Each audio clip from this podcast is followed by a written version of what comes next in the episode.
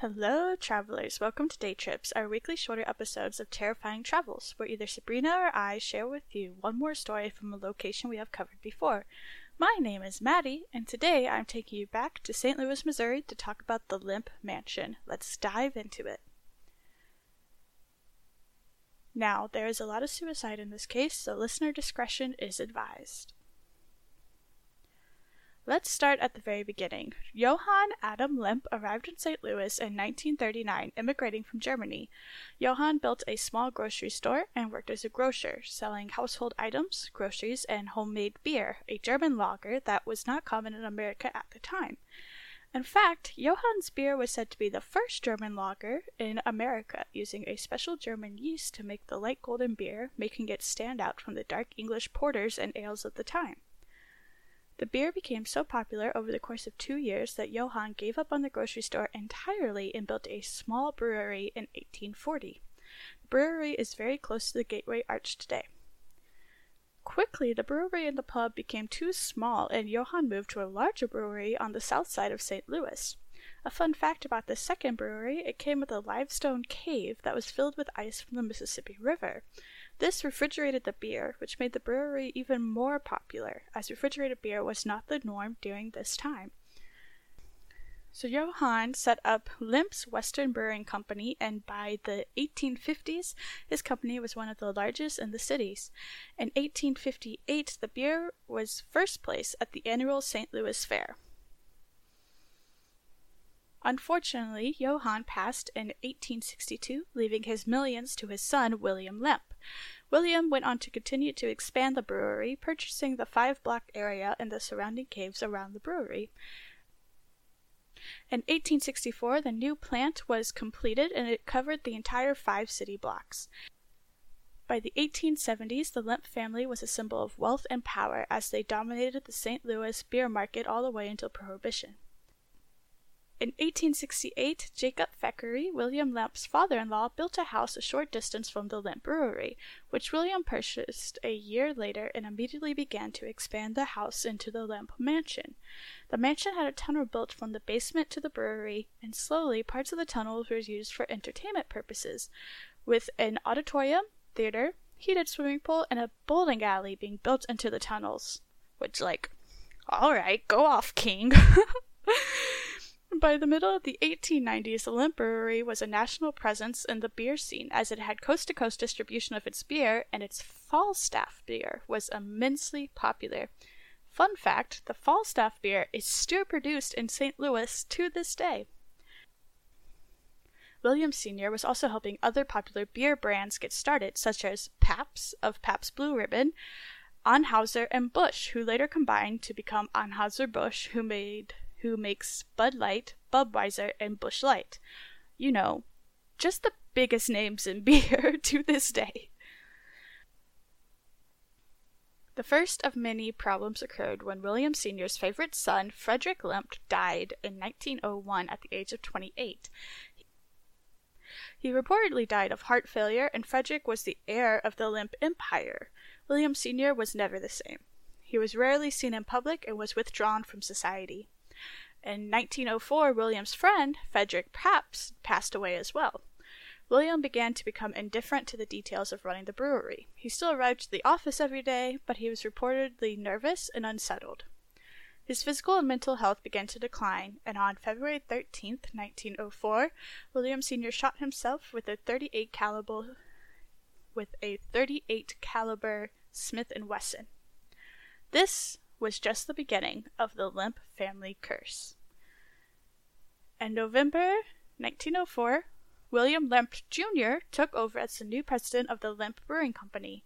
William Jr. and his wife, Lillian, inherited a vast fortune and immediately began to spend it, getting a huge amount of carriages, clothing, and art.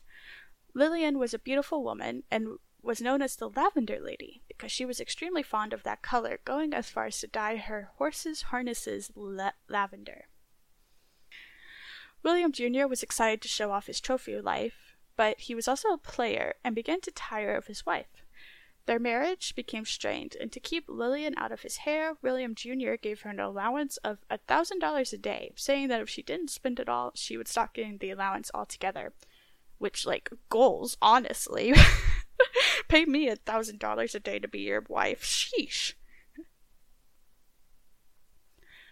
William would hold lavish parties in the caves below the mansion, where he would bring in prostitutes for the entertainment of his friends, who enjoyed the swimming pool, bowling alleys, and free beer. During the day, William Jr. was said to be a good boss and president of the brewing company.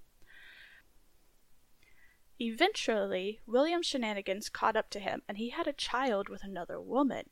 To this day, there is no official documentation of the child existing, as it was very hush hush.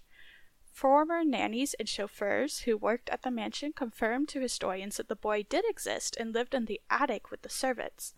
The boy was supposedly born with Down syndrome and was hidden away, as he would be a total embarrassment for William Jr. and the Lemp family empire. To this day, we do not know the boy's name, as he is only known as the Monkey Face Boy.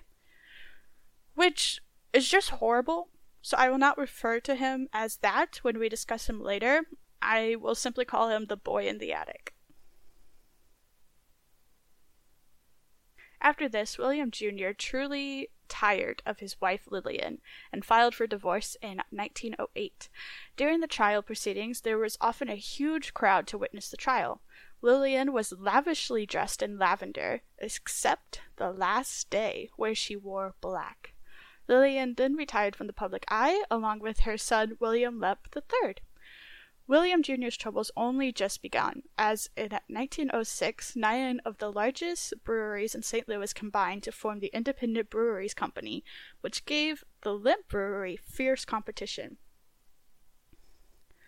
By World War I, the brewery was barely in operation as William Jr. built a country home and increasingly retreated to it. Then, bam! The start of the Prohibition era in 1919. Now, the individual family members of the Lemp family were still very wealthy, so there wasn't an incentive to keep the brewery open. So William Jr. closed down the Lemp brewery, where workers had no idea until they came to work the next day and found the doors shut and gates locked. William Jr. auctioned off the building for $588,000, and the Falstaff logo sold for $25,000 in 1922, a fraction of the estimated worth of $7 million. In March 20th, 1920, Elsa Lemp Wright, William's Jr.'s sister, the wealthiest heiress in St. Louis, shot herself just like her father as she had become despondent over her marriage. Between his sister's death and the company dissolving, William Jr. fell into a deep depression, beginning to become like his father, shunning public life and often complaining of ill health. In December 1922, William Jr. shot himself in the heart with a 38 caliber caliber revolver in the very same building as his father. Both William Jr. and Elsa were placed in the family mausoleum in Bellefontaine Cemetery. This marked the end of the Lemp family empire as William's brothers Charles and Edwin had left the family business, with Edwin entering a life of seclusion at the country estate and Charles was working in banking and real estate.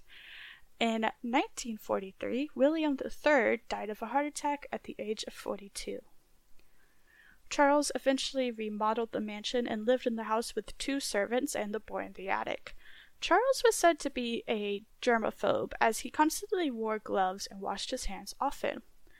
The boy in the attic died at the mansion in his 30s and he was buried on the Lemp Cemetery plot, although only with a small marker with the word Lemp written on it.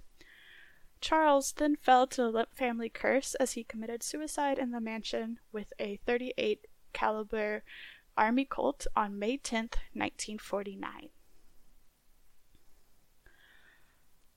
Only one Lemp has survived the curse, as Edwin Lemp led a quiet life at the country estate in Kirkwood, Missouri. Edwin passed away of natural causes at the age of 90 in 1970. Edwin's last wishes was for the butler to burn all the paintings, documents, and artifacts that the Lemps had collected throughout the years. He was buried in the Bellefontaine Cemetery with his family. The mansion was sold and turned into a boarding house for a brief time. In 1975, the old mansion was purchased and renovated into a restaurant and inn. Today, the mansion is a bed and breakfast with rooms in the period style, a restaurant, and a mystery dinner theater. The brewery has been converted into a haunted house attraction that runs during Halloween. Now, there are said to be a few ghosts that haunt the mansion, and there are multiple stories of people seeing ghosts and other strange experiences. Apparitions will appear and then vanish, voices and sounds come from nowhere, glasses lift off the bar and fly through the air, doors lock and unlock by themselves, lights turn on and off, and the piano in the bar often plays when no one is there. In the attic, the boy in the attic, William Jr.'s illegitimate child, is said to still live up there. His face is often seen from the street from the attic windows.